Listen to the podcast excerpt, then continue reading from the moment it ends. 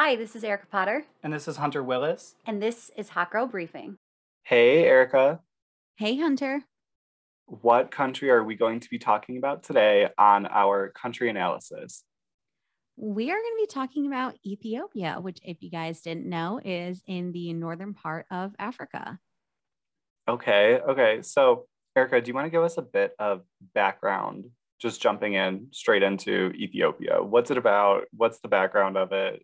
How can we how can we kind of see how Ethiopia came to be? Yeah, so actually, Ethiopia is the second most populous country in all of Africa, which super cool. Mhm. And they are super unique because they are the only African country that was able to avoid colonial rule. There was a short little Italian occupation, like just for five years from 1936 to 1941. But, you know, other than But it that, wasn't like, so much like colonial, it was more of just like military occupation. yeah, it was, yeah, it was an illegal occupation. They weren't necessarily like under their rule, like some of their Mhm. neighbors were. They were definitely Okay. fighting it. So, um, but again, it was literally like five years. But other than that, like Ethiopian, like government monarchy has maintained its freedom or has maintained its freedom throughout its inception, which I was so surprised to find a country out there that has not been colonized Mm-hmm. especially like Ethiopia, such a big country. Like, of course, other countries are going to want to get like a slice of it. So, Yeah, I mean, unless it's like a very like European country, like nearly every country at some point has been colonized, especially I mean in the Western hemisphere, there's always been some colonization going on.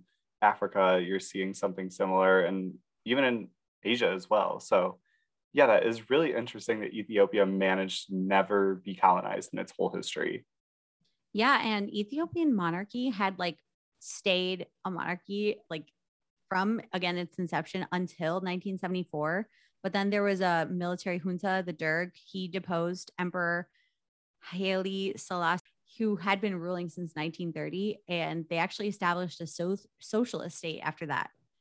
But then, you know, as countries change over time, they experienced coups, uprisings, wide scale drought, large refugee problems, just to name a few, and a coalition of rebel forces in 1991 known as the Ethiopian People's Revolutionary Democratic Front, the EPRDF, toppled the regime, adopted a constitution in 1994, and then Ethiopia held its first multi party elections in 1995. So, yeah, they're, uh, they're a democratic country as of now. But, Hunter, do you want to talk about, you know, some of the other backgrounds, some of the issues they've been facing as a now democratized country? hmm Yeah, so there was a border war with Eritrea in the late 1990s. However, it ended with a peace treaty in December 2000. And then in November 2007, there was the Eritrea and Ethiopia Border Commission, the EEBC, that was issued specific coordinates virtually demarcating the border. And they said its work was finished. So essentially, you know, all of that got wrapped up right there. It was alleged that the EEBC acted beyond its mandate in issuing the coordinates. So Ethiopia did not accept this. And then they maintained troops in previously contested areas that the Border Commission had said belonged to Eritrea.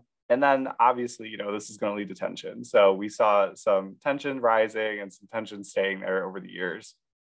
Then in August 2012, you had the long term leader, Prime Minister Meles Zenawi. He died in office and was, re- was replaced by his deputy prime minister, Hailemariam Desalegn. And this was the first peaceful transition of power in decades. So, way to go, Ethiopia. Y'all done did it. And we love to see it. And following much popular dissent and anti government, um, we saw that there were some protests that began in 2015 where Hailemariam resigned in 2018 and Abiy Ahmed Ali, he took office in 2018 as Ethiopia's first ethnic Oromo prime minister. In 2018, Abiy announced that Ethiopia would accept the border ruling of 2000, which prompted rapprochement between Ethiopia and Eritrea that was marked with a peace agreement in 2018 and reopened the border in September 2018. So we're seeing that that border finally gets resolved after all of these years. We're seeing that there was this peaceful transition of power. And in November 2019, Ethiopia's nearly 30 year ethnic based ruling coalition, the EPRDF, it, they all merged into a single unity party called the Prosperity Party. However, one of the four constituent parties, the Tigray People's Liberation Front, the TPLF, refused to join. And in November 2020, a military conflict started between Ethiopia's national military, the Ethiopian National Defense Force, and the TPLF. And this conflict continued into 2020, and it's exacerbated ethnic violence and is largely centered in the Tigray, Amhara, and Afar regional states. Yeah, so that conflict between the Tigray People's Liberation Front and the uh, and then the rest of Ethiopia basically has still continued to this day. Um, and so that's kind of really the only conflict that Ethiopia's got going on right now. They're kind of just like minding their business over there, mm-hmm. just like prospering and try, probably trying to get through COVID just like the rest of us. So, yeah. let's get into a little bit of like what exactly like we talked about it being a bigger country. Let's let's get into the area of the area is approximate as a large portion of the Ethiopia and Somalia border is like really undefined. So can't pinpoint exactly where and when the lines end, but it is approximated to be slightly less than twice the size of Texas, which like Texas is like one of the biggest states in the United States. Mm-hmm. I feel like normally our all of our country analysis they've been like small states like Kentucky or Maryland or something. So mm-hmm. it's a pretty intensive, you know, amount of land and there is no coastline. Ethiopia is completely landlocked. So as they have no coastline, they have no maritime claims, which I think reduces conflict a lot. Like when there aren't countries fighting over bodies of water and imaginary lines in those bodies of water. Yeah, exactly. Because I mean, you're seeing most of the conflict in a lot of these countries stemming from the exclusive economic zones that go like 200 nautical miles out into the sea. And so when you don't have those imaginary lines and you have more concrete lines, which, like, even though Ethiopia's borders are not completely defined, they are better defined than they would be in bodies of water where all these lines are merging over top one another. So it makes it a little bit easier for them. But yeah, like you were saying, Erica, they are the 13th largest in population size in the entire world. There's over 113 million people living in Ethiopia.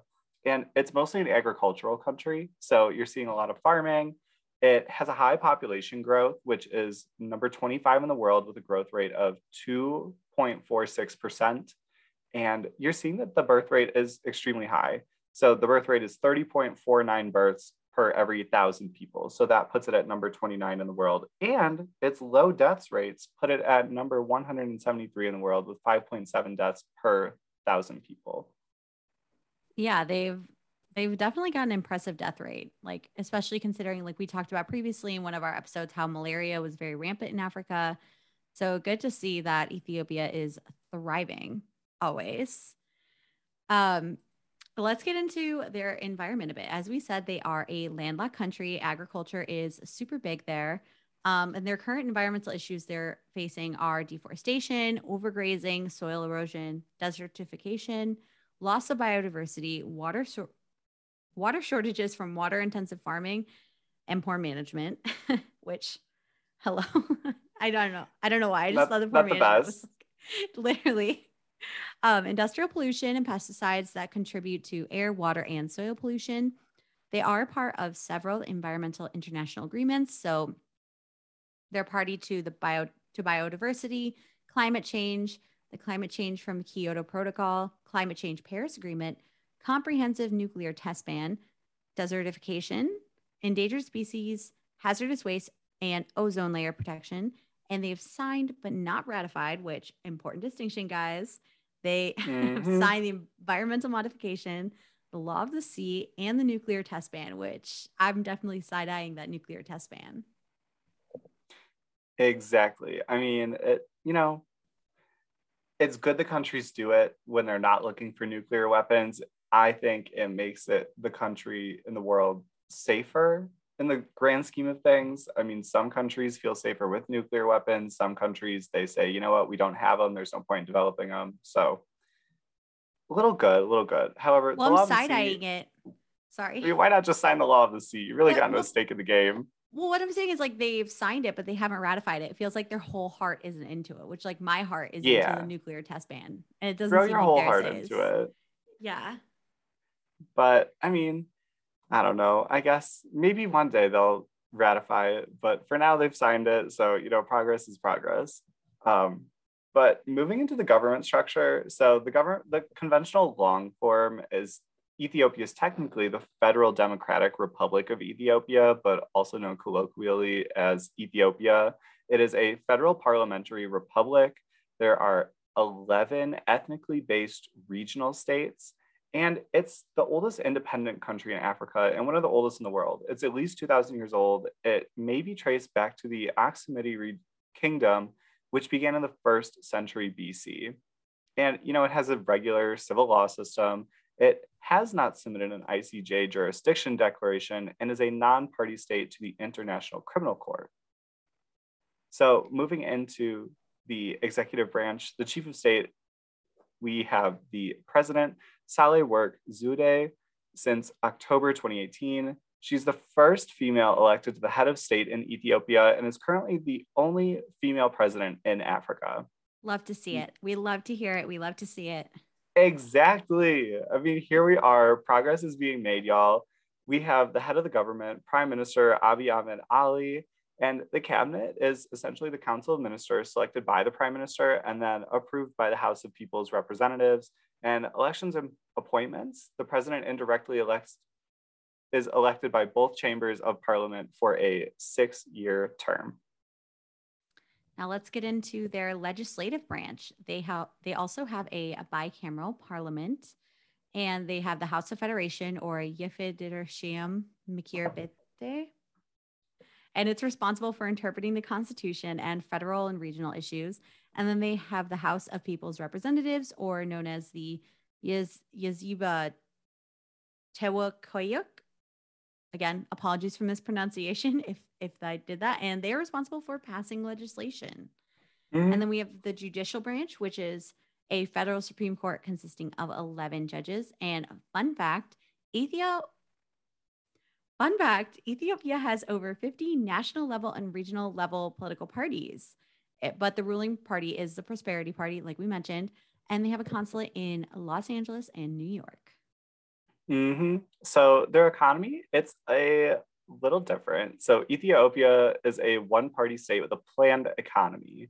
So it's being the second most populated country in Africa. It is one of the fastest growing states among 188 IMF member countries. So Ethiopia has the lowest level of income inequality in Africa and one of the lowest in the world, despite progress towards eradicating extreme poverty, which you're not always seeing so it's really interesting in Ethiopia's case. And they remain one of the poorest countries in the world due to rapid population growth and a low starting base. It's a bummer. hmm I mean, just income inequality is just overall bummer. I think all of our hot girls can agree. Yes. And so the GDP, it's at $264 billion estimates in 2020. It, the GDP growth rate, however, is at nearly 11% as estimated in 2017. However, the inflation rate is also nearly 16% estimated in 2019. And Still the better than GDP Venezuela. Yeah, That's still way my- was still way better than Venezuela. Um, I, I don't think that that's much of a benchmark to pass as long as you're under 200,000 something percent of inflation. I believe it was almost 240,000 percent inflation. So I always try to find a that, silver doing lining. Yeah, Silver lining for all the countries. Just like, hey, if you think you're doing bad, just remember Venezuela's inflation. you're doing better than Venezuela's thousands. inflation. Yeah. And I mean, so you're seeing a lot of agriculture being based with the GDP. And these agricultural products include maize, cereals, wheat, sorghum, milk, barley, sweet potatoes, roots and tubers, nests, sugarcane, and millet. And then you do have the unemployment rate at about 17.5%, but that was last estimated in about 2012. Yeah, kind of a kind of a bitter bit older demo or estimate, but hmm let's get into their exports and imports. So their main commodities are coffee, sesame seeds, gold, cut flowers, and zinc. And I wonder if Trader Joe's gets their flowers from Ethiopia. I mean, Just they might. guess. It's something to look into for sure. Yes. Someone tell us if they know. Um, their main trading partners or export partners China at 17%, the United States at 16%, UAE or the United Arab Emirates at 8%, Saudi Arabia at 6%, South Korea and Germany both at 5%. And then their imports are the commodities are aircraft, gas turbines, packaged medicines, electric filament, and cars.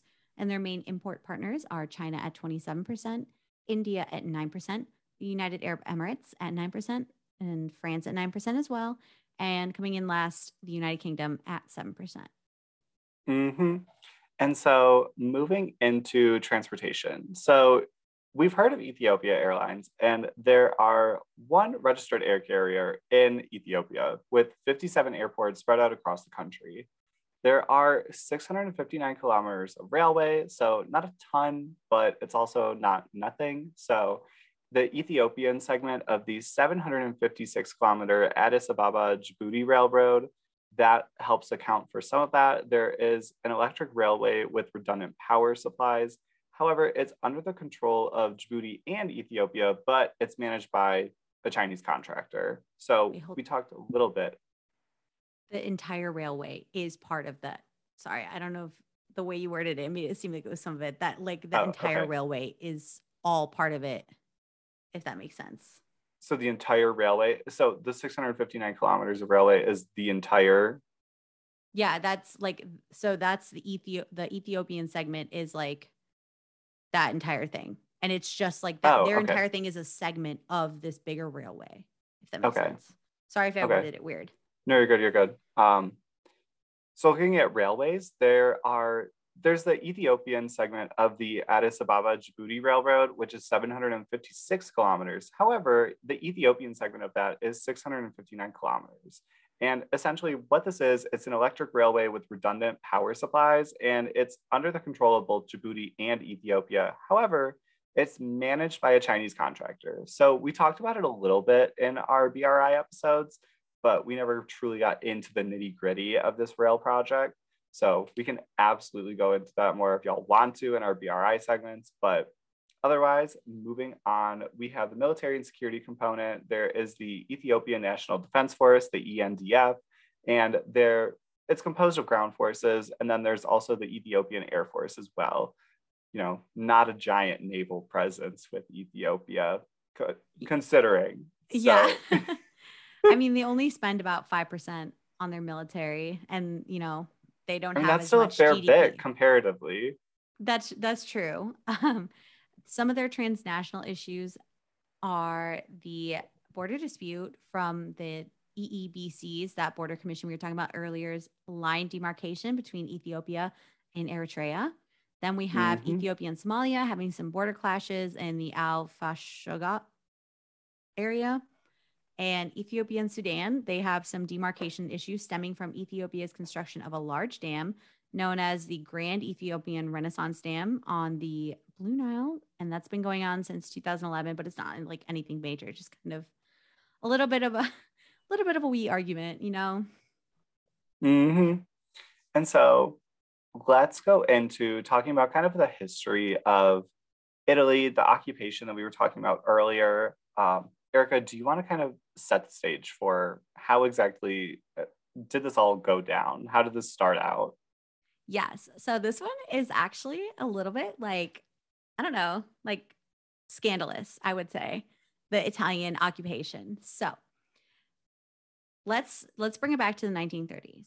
So Okay. as late as September of 1934, Rome affirmed its 1928 Treaty of Friendship with Ethiopia. So again, setting the stage. Yet literally a year later, on October 3rd, 1935, Italy took its first attack on Ethiopia and from Eritrea and Italian Somaliland, which was a part of Somalia that Italy was occupying. Somalia had like a bunch of different colonizing countries, like with their hands in the pot. Like there was Mhm. British Somaliland and a few others. They will get mentioned. But how did this all start? Well, let me tell you. It started with a well. With a well, A well, yeah a well. literally a well. Well, maybe multiple wells, but a well area. Okay. Uh, tell me more. tell me more. yeah. So in 1930, Italians built a fortified position at, sorry, I don't know if I said 45 or I meant to say fortified. Okay. Yeah, you said four, you said 45. I don't. Anyways, in 1930, Italians built a fortified position at Wellwell, which awesome name for a well area. like mm-hmm. I just gotta say, in the Ogaden, which is like an area, you know, between it's a site of wells used by Somali nomads regularly traveling the borders between Ethiopia and British Somaliland and Italian Somaliland. And because there hadn't been like any protests when they built this fortified position, they just assumed that the international community recognized their rights over the area. Which, like, by the way, one of the worst things you could do in international affairs, you know, as somebody who studies this, probably one of the worst things you could do is hey, let's just kind of go ahead with it. And if there's no complaints, we're good. We're good. There's nothing to worry about wrong. There's always something to worry about. You always want to check with a couple people, a couple of important little actors around that place before you do anything crazy like that. So, you know, I can already see this being ripe for a whole contingency of issues here. Yeah, I mean, like we have to remember that like Mussolini was in power and there was mm-hmm. like you know world wars going on like germany was acting up a bit over in the Europe, world already so, had a lot going on. They really didn't need to go and start asking questions and permission about wells. Well like totally Italy, understandable. Italy's reasoning is like well they've got so many like bigger fish to fry like i'm sure they won't mind if i just like take some wells like mm-hmm. it's no big deal. But however course, everybody always minds. Yeah in November 1934, an Anglo Ethiopian Boundary Commission challenged the Italian position because they're like, hey, you're not supposed to be here when they mm-hmm. were visiting Wellwell during a mission to set territorial boundary markers. And when they encountered the Italians, the boundary commission members like they're like, nah, bro, like I'm just here to mark lines. I'm not here to fight. But they mm-hmm. did leave their Ethiopian military escort and he eventually had to fight with the Italian units present. So Hunter, Love do you want to tell us what happened next? Like Yeah. So then entering into September 1935, the League of Nations, back when it was still a thing, exonerated both sides of the Wellwell incident.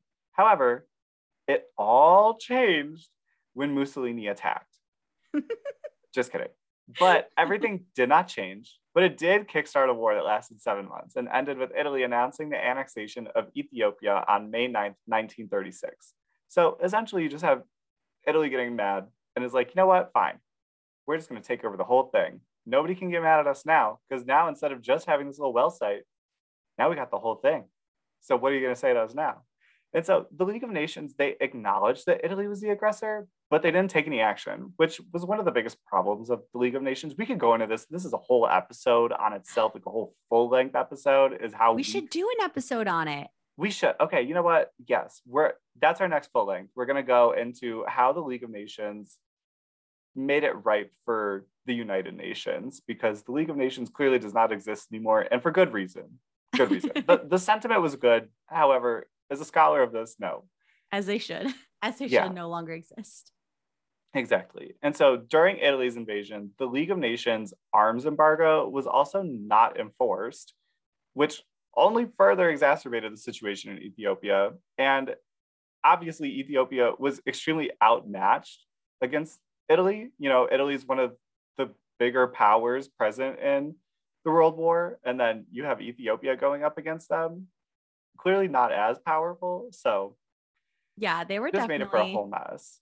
Having a tough time. And then their president, Haile Selassie, in June 1936, he had to flee because Italy was like, we're going to take your country. Like, bye bye. And so he fled to French Somaliland in exile, which Ethiopia people were not too much of a fan of, but he did come back mm-hmm. and he did speak at a League of Nations conference in Geneva against Italians' illegal occupation. But Britain and France recognized Italy's control of Ethiopia, probably because they were controlling Somalia. But interestingly enough, the United States and the Soviet Union refused to, which was probably the last time that they were ever on the same side. Just kidding. It was. It, I mean, there's not much that the U.S. and the Soviet Union were really in line with. So seeing them on the same page is something they must be like, okay, clearly like there's some stuff going on here. Like you know it's bad when the Soviet Union and the United States agree. Yeah, like clearly y'all need to shut up and figure your stuff out. Because when the Soviet Union and the US were agreeing, it was kind of like, all right, you know, there's something a little bit bigger than all of us going on here. Yeah. And at the same time, this was all happening. Rome was creating a constitution, bringing Ethiopia, Eritrea, and Italian Somaliland together into a single administrative unit divided into six provinces. But despite them saying, we've got control, we've got the power, like we annex this, Ethiopian resistance would not go down without a fight. And, you know, like we said, five short years later, the Italians mm-hmm. were booted out after some fighting, some resistance, an assassination attempt or two. But ultimately, what really turned the tides on Italian occupation in Ethiopia was Italy entering into World War II on Germany's side in June 1940, which was a big L for Italian history, honestly. Yeah, it was like one of the biggest L. mistakes that mm-hmm. Italy ever made. So that kind of marked the end of an era because Britain and France were, or Britain specifically, was not a fan. Britain and the emperor sought to cooperate with Ethiopian and other indigenous forces in an attempt to drive Italian forces out of Ethiopia and British Somaliland, which the Italian had also taken over in August 1940. And they also wanted to resist Italian invasion of Sudan. Like Italy, Mussolini was just trying to get Italy's hands everywhere. Mm-hmm. Yeah. And so overall, you know, we know how the story goes in World War II. Overextension is the ultimate demise. You can't take over something so quickly and expect results to just stay there forever. When you quickly expand like that, it it's all just a house of cards. It's all going to fall down at some point. So exactly what we saw here in Ethiopia under Italy trying to take more power and take more for themselves. You know, it tends to happen that way. So with that though, we do have a very, very interesting little story for us, which there's not a ton of information on. And I'm shocked that there's not more information on this, but we do have this one source on this issue. So, Erica, do you want to talk about this? Because I remember when you told me about this, I was in disbelief. Like, I just did not believe you. Me too. Me too, Hunter. And honestly, that idea and the inspiration behind this entire country analysis was from TikTok because mm-hmm. I saw TikTok and I was like, oh my God, we need to do this. And I said it to Hunter. I was like, we need to do this for our next country analysis because there's like, I can't believe this is real.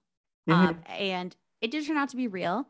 And like Hunter said, there's like nobody like researching it. Like when it went viral yeah. on TikTok, a bunch of people like made news articles. Uh, we got this source from BBC, which is a trusted source we've used several times.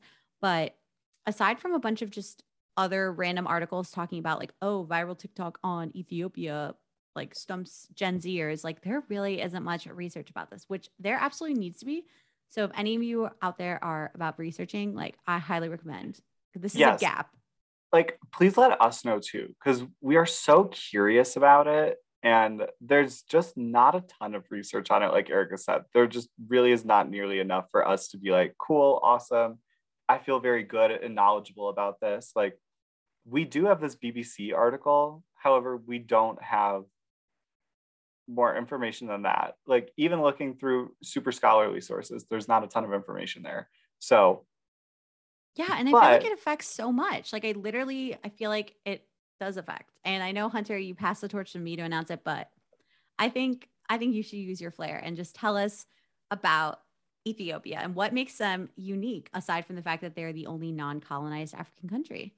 So you know what? I'm just going to read the title of this article because I don't know a single better way to just have this be spoken of. So obviously we've been talking about this for the last like 2 minutes already and we have not told y'all what it is. So this is the title of the uh, of the article that we're talking about.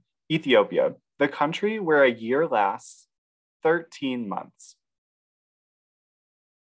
And no, like you heard that correctly when I just said that into the microphone. And when you're hearing this, whether it's through the website, whether it's through Apple podcast Spotify, the year in Ethiopia lasts 13 months. Just let it sink in, guys. let it sink in. let it sink in. So now that it's sunken in, Erica, let's talk about it. So the Ethiopian calendar has 13 months. And so this makes Ethiopia technically about seven years and eight months behind the Western calendar, which would technically place them in the year 2014. Guys, they are living in 2014. Like we're over here in 2022. They Like, literally in just that case, like, discovered mustache. In that case, that means that there was like no, uh, they still haven't had the summer of 2016, the best summer yet of all of Gen Z's lives. They No, haven't they had haven't. it yet. Two years down the road, they will have this. However, until then, they're living in the great years. They're living in the much better years. No, as a cusper, they are not experiencing the mustache trend. I mustache you question or Yeah. galaxy print or Aztec print, like or those lace shorts that every single girl had from Rue 21. Like Mhm. they're literally in 2014. I graduated high 14. Yeah, I mean, it just it, it, it's mind-boggling to try and think about like how the like the calendar is not standardized in every country. Well, I can explain why they Mhm. are in 2014 Hunter. It still kind of doesn't register with me because I'm like, I wake up and I'm like, oh, April so and so 2022. I'm like, just kidding. In Ethiopia, it's like, who knows what month because they have 13 months and Mhm. 2014. But Ethiopia calculates the birthday of Jesus differently. So I guess the Catholic Church made an amendment in 500 AD, which didn't know that. Um, and the Ethiopian Orthodox Church just like didn't recognize it. They're like, "Mm, no, we don't believe you. We're just gonna keep doing what we've been doing for like hundreds of years. So they kept their old calendar that they've been using, didn't transfer over like most of the world did, the Western calendar as we know it today. And so they have 12 months that each have 30 days. So they don't have a February with only 28 days. That always trips me up. And their 13th month only has five or six days, which, like, can you imagine a month having like five days? Yeah, I mean, I, I, I- I can't. I can't. and yeah, they have six days, like, depending on whether it's a leap year. But just like imagine having a, like, it's like December 5th, and you're like, oh, end of the month, like, time to, Mhm. time to Yeah, start like, new oh, month. Like, oh, I was not, I was not, yeah. I that would mentally, that'd be a bit of like a mind thing to go through. And I mean, with this, you also have time being counted differently.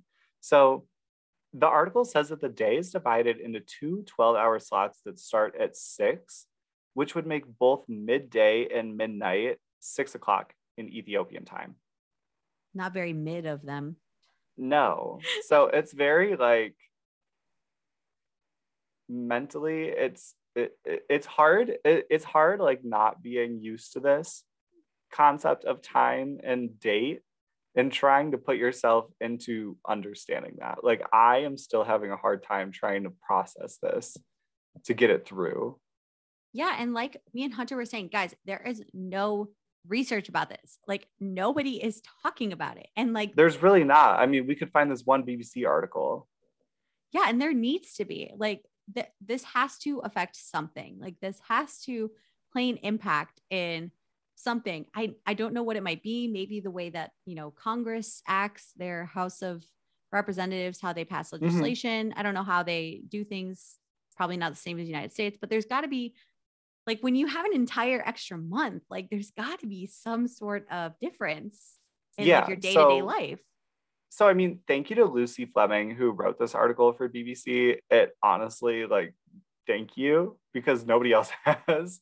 So it is greatly appreciated. So lucy fleming thank you so much. Keep up the great work. But yeah i mean it's just it's very mind-boggling to try and like wrap your head around and like wrap your head around kind of like what the impacts would be. I mean the calendar has how many big impacts on american life and american culture or European culture or the rest of African culture or Asian culture. There's so much going on that the calendar impacts. So having this completely different calendar, I feel like that would really put a lot in because I mean, especially like if you're going there, if you're getting your passport stamped, like are you getting your passport stamped, you know, on a different date? Then it would be in another country. Yeah. How does this does- work? Does the passport like you bring an excellent point, Hunter, all of which, you know, I would love to research. I would love to just get into this gap and see if it does have an effect or not. Mm-hmm.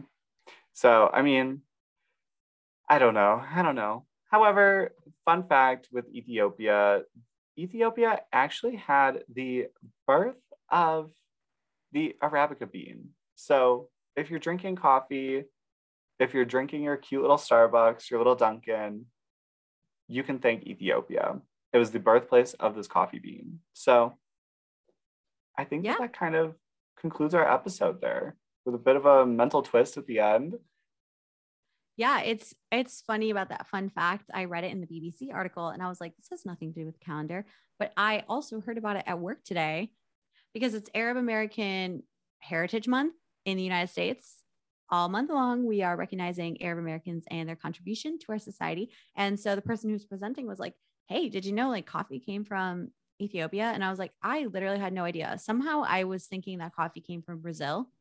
I yeah, why I, mean, that. I I- yeah, like when I think of coffee, I think of South America. I don't think of Africa. Yeah, So- but no, it's Ethiopia. So say thank you to Ethiopia for coffee. I know I will be drinking a cup or two at least. I know that I'm like the one person that does not like coffee, but I still attend my Starbucks ritual and I still get my cute little pink fruity drinks. So I will absolutely be thanking them for existing from their coffee mains. So thank you so much, Starbucks. But Yes. And thank you But- all to listening or thank you to everyone who's listening. We hope you appreciated this week's country analysis on Ethiopia. Uh, let us know what you think about Ethiopia literally living in a different year than us. Still Mhm. mind boggling. Tell us mhm, what you think on the website, on our Instagram. Leave a review on Apple Podcasts or Spotify. And thank you so much to Hunter for joining me on today's episode. Of course. Thank you so much for bringing Ethiopia here, Erica. I am so happy that we got to do another African country because I feel like it doesn't get talked about. African countries don't really get talked about enough in mainstream media, especially with, you know, regards to podcasting. And it always, there's always this thing of where all of these African countries just get lumped into a big block and they're so different and they're so unique. And you can't just lump them all into this big block. It's not just, oh, okay, well, you have Britain and you have Ireland and you have Denmark and Norway, and they're all so different. But then you just have Africa. No, literally. Africa's all people the will be same. like, Like, it's absolutely not, and it's so much more unique than that. And you really need to give credit to all of these extremely different African countries. It's so important to do so. no, you're absolutely right. 100%. Hopefully, me and you can go see a country in Africa, maybe South Africa. They seem to like us over there. Yes, South Africa and Nigeria, y'all are really Yes. pushing the numbers. So thank you so much. We definitely appreciate it. Well, But thank with you that, guys. but with that, I think that that perfectly concludes our episode. So thank you guys so much for tuning in, and we will see you on Monday for a full length episode. So stay tuned for that, and we will see y'all on Monday. Bye. Bye.